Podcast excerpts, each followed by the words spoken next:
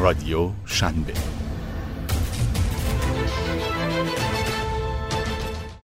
سلام من هنگام رضایی هستم. اینجام که رادیو شنبه است. امروز می‌خوام که براتون یه مطلبی بخونم راجع به اسراری که در کار تیمی نهفته است و باید از آن آگاه باشیم. راز خرگوش پنهان شده در کلاه شعبده باز. شعبده باز روی صحنه می آید. صدای تشویق تماشاچیان را می شنویم. لبخندی روی لبان شعبده باز است. گویی که به کاری که می کند ایمان کامل دارد. پشت میز می رود. کلاهش را از سر بر می دارد و به ما نشان می دهد. داخل کلاه هیچ چیز نیست. دوباره لبخند می زند. این بار شاید برای آنکه می داند فریب خورده ایم. با آب و تاب دستش را داخل کلاه می برد. گاهی ورد می خاند. گاهی به سمت کلاه فوت می کند و گاهی انگار که کار او سختترین کار دنیا باشد شور عرق می ریزد. کلاه تکانی می خورد. نفسها در سینه حبس می شود و دستانه با اطمینان شعبد باز خرگوشی را از کلاه بیرون می کشد. چه اتفاقی افتاد؟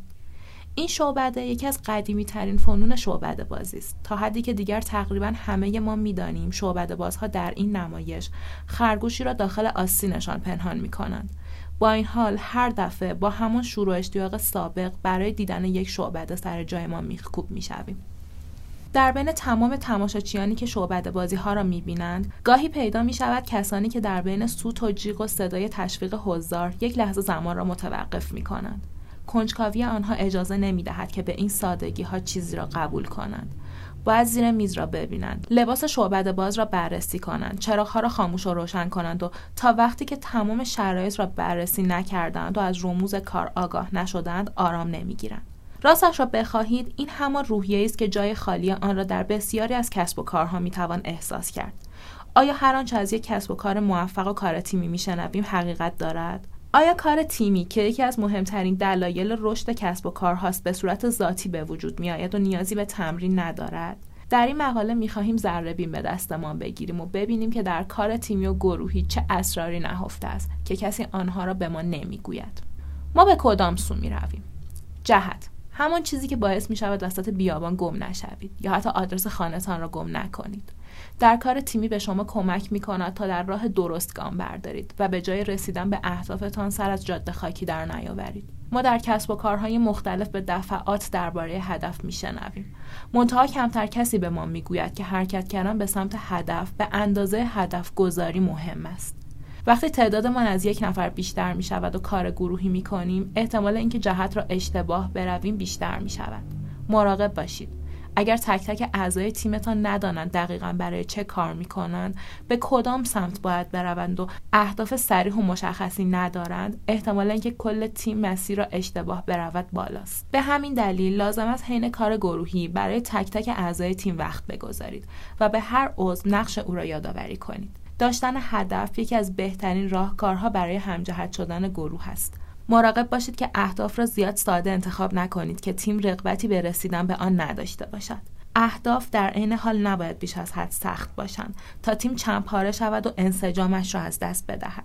نکته مهم دیگر این که تک تک اعضای گروه باید برای رسیدن به هدف انگیزه داشته باشند تا بتوانند در جهت درست حرکت کنند. این انگیزه ها می تواند بیرونی مانند ترفیع جایگاه یا افزایش حقوق یا درونی مانند احساس معنا و بالندگی باشند. استوار مثل کوه.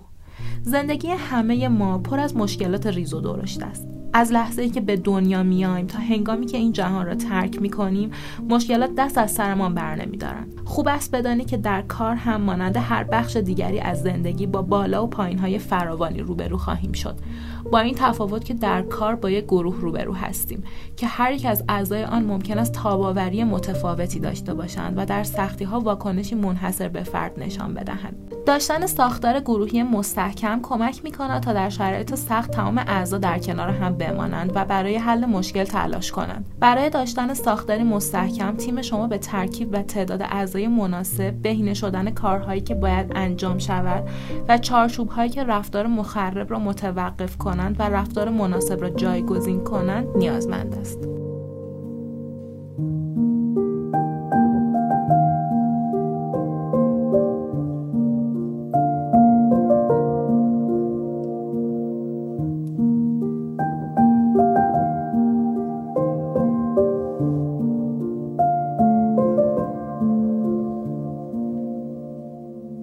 اعضای یک تیم موفق دارای مهارت‌هایی در حد متعادلند.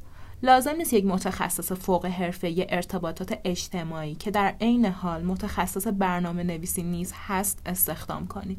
کافیست با افرادی همکاری کنید که مقدار مناسب و قابل قبولی از هر تخصص را دارند.